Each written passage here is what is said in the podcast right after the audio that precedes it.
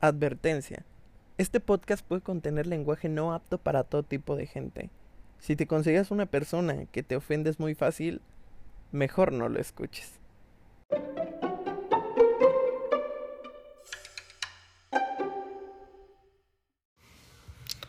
Hola, hola, estoy de nuevo aquí con ustedes después de mucho tiempo. Es que la verdad, les voy a ser bien sincero, he estado envuelto en miles de cosas. Creo que tenía un sinfín de, de tiempo sin grabar un podcast, pero pues aquí estamos. Y no queda nada más que decir que bienvenidos a Chisma con Fercho, en donde tratamos temas que realmente les pueden interesar. Y si no, no me importa porque es mi programa y no el de ustedes. Entonces, hoy quiero hablar de un tema que muy poca gente se atreve a hablar pero que es importante hablarlo, ¿saben? Porque pues la ignorancia, ya saben que últimamente mucha gente tonta o mucha gente que, que vive en la estupidez humana. Entonces, creo que tocar el tema sobre mujeres en conciertos es un tema necesario, muy, muy, muy necesario. Aparte, últimamente he estado asistiendo a, a conciertos, tanto de hombres como de mujeres, como de bandas. Entonces, me ha llamado la atención el hecho de que los conciertos de mujeres son muy diferentes a los de los hombres, incluso hasta los de las bandas. Eh, más que nada con cuestiones de producción, cuestiones de la música, cuestiones de, todas esas cosas, ¿saben? O sea, todo lo que hace un show especial o que les brinda a las personas una experiencia diferente. Eh, de hecho, creo yo que uno de los mejores a los que yo he asistido y que voy a hacer mucho énfasis es el de Sarah Brickman que se presentó en la Arena Monterrey y fue un concierto verdaderamente hermoso. Creo que lo guardo en un lugar eh, especial en mi corazón porque fue una de las primeras artistas internacionales a las que yo he tenido la oportunidad de, asistir eh, siendo mujer. Eh, pongo eso, porque pues claramente he ido a más conciertos de artistas internacionales, pero el hecho de que sea eh, una mujer y con la calidad de producción que manejaba, o al menos la que manejó en el concierto, no, que maneja, porque realmente ella ha estado en todos sus conciertos alrededor del mundo o alrededor de, pues sí, de todos lados, creo que representan esa calidad. Y es importante y quiero hacer como que notar eh, lo chingona que es. Porque no todos, al menos no los jóvenes, o al menos no los de mi edad, se dan cuenta lo, lo buen artista que es. Estamos encasillados en artistas con los que crecimos, como Miley Cyrus, que se va a presentar en el Corona Capital, o Dua Lipa, que estuvo hace unos meses aquí en, en la ciudad de Monterrey, que mucha gente asistió a ese concierto. Pero el hecho de que no conozcamos mucho de lo que es eh, la imponencia que es lo diva, lo perra que es Sarah Brickman, porque al menos yo, lo, yo la consideraría perra, porque no cualquier eh, mujer llega a rangos vocales como los llega ella. No cualquiera. No cualquiera se atreve a subirse a un escenario y es con su propia presencia escénica como lo hizo ella porque realmente no tenía ni bailarines de apoyo, no tenía tanta producción, eh, producción en cuestión de, de visuales, o sea, con visuales me refiero a videos o algo así. Simplemente era ella en el escenario con un vestido precioso lleno de cristales, con una orquesta acompañándola haciendo armonías que se complementaban entre armonías eh, de la voz como corales.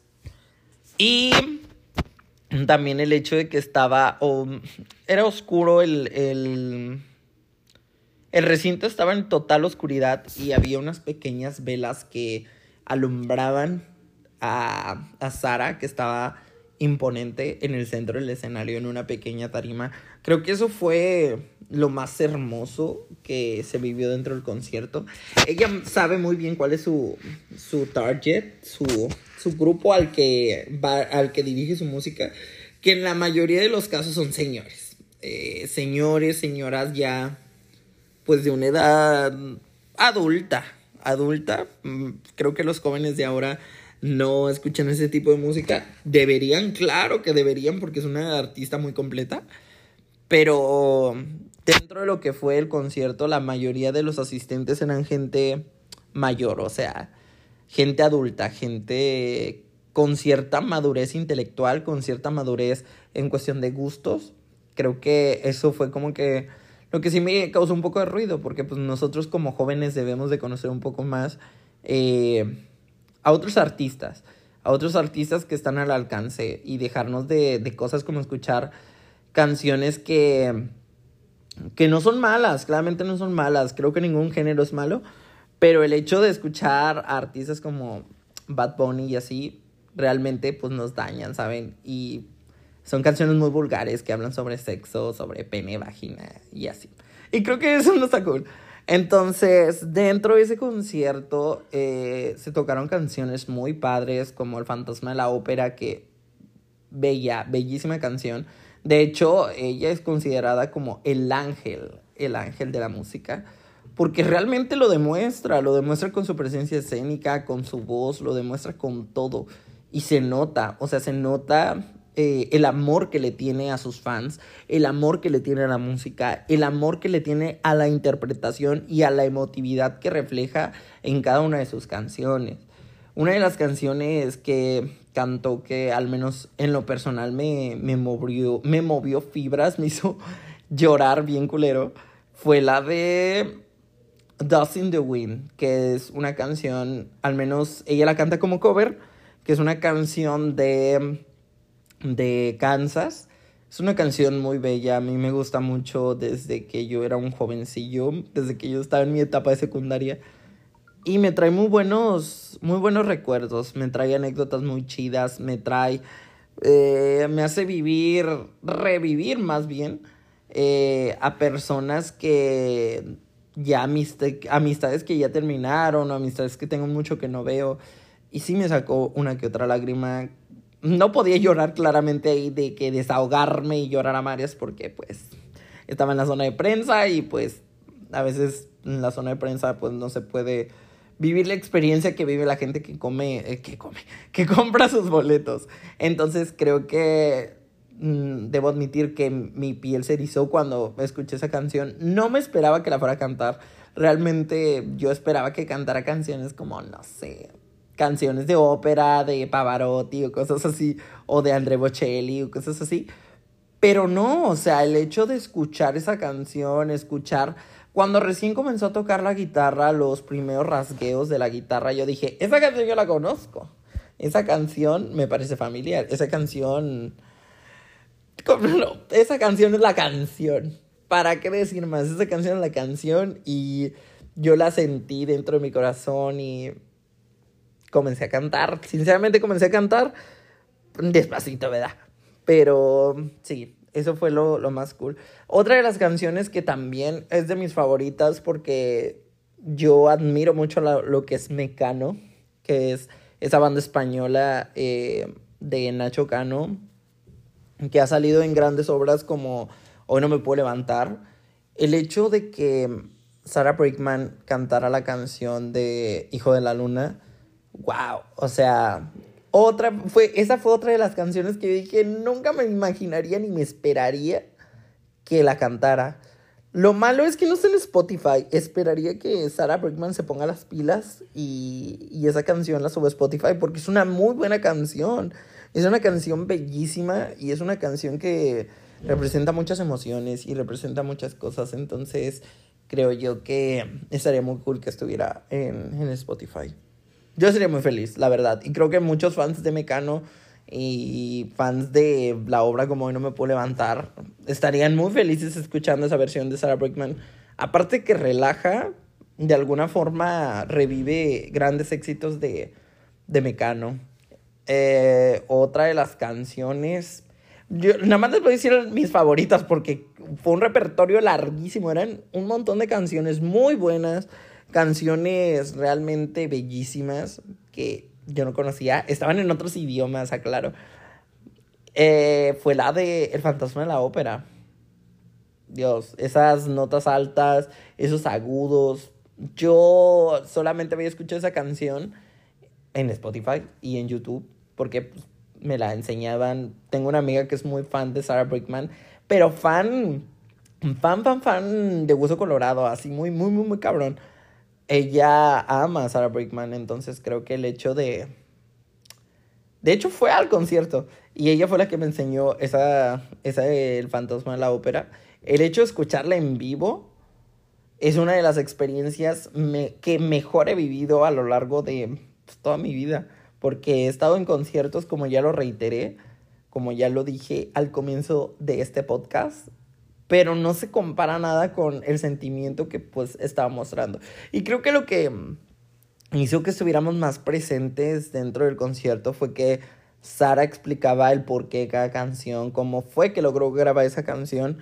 Y pues para la gente que pues no entendía, porque pues ella habla eh, inglés, porque pues claramente no es mexicana ni latina, el hecho de que tuviera una traductora que pues estuviera diciendo la historia de las canciones, creo que fue algo muy, muy bueno de su parte, el hecho de hacernos sentir como que la intimidad con ella, en la intimidad, en estar en un concierto muy ameno, estar muy presente con ella, estar más cercana a ella y que nos forme parte como de su equipo, porque somos los que consumimos creo yo que fue un acierto muy, muy, muy, muy grande.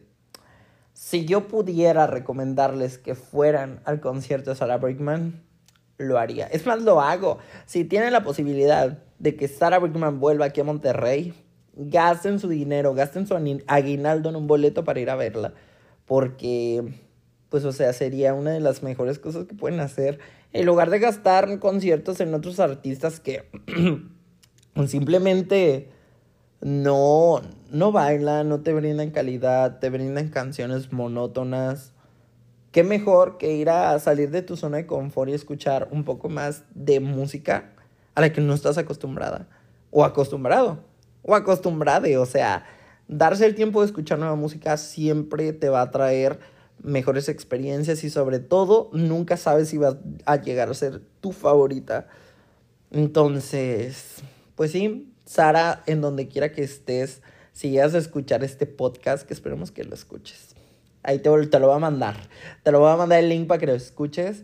Esperemos que vuelvas a Monterrey y te deseo lo mejor y te mando muchas bendiciones. Porque, pues, qué chingón, o sea, qué chingón que, que existas, qué chingón que brindes experiencias diferentes, qué chingón que ames lo que haces, con lo que haces, ames cantar ames representar emotividad y sobre todo representes a todas aquellas mujeres fuertes, aquellas mujeres que no se rinden y aquellas mujeres que las han juzgado a lo largo de toda su vida y que aún así logran sus objetivos y logran imponer y trascender a lo largo de la vida. Gracias en especial de todo eso. Pero bueno, era lo que yo les quería contar al respecto porque tenía que contarlos, la verdad. Entonces, pues sí, este tema eh, fue de patrocinador. Ya saben que todos los temas de este podcast son patrocinados por personitas o son patrocinados por gente. Este podcast es dedicado y aparte patrocinado por el profe Margarito Cuellar. Le mandamos un saludo, profe, póngame 10. Eh, y pues él también estuvo en el concierto, entonces él sabe de lo que estoy hablando, él sabe lo, lo chido que estuvo ese concierto. Entonces, si se lo encuentran en la Facultad de Ciencias de la Comunicación, pregúntale cómo estuvo el concierto de Sarah Brickman y él les va a contar una mejor versión. Pero bueno, me despido, espero que, les haya gustado este episodio.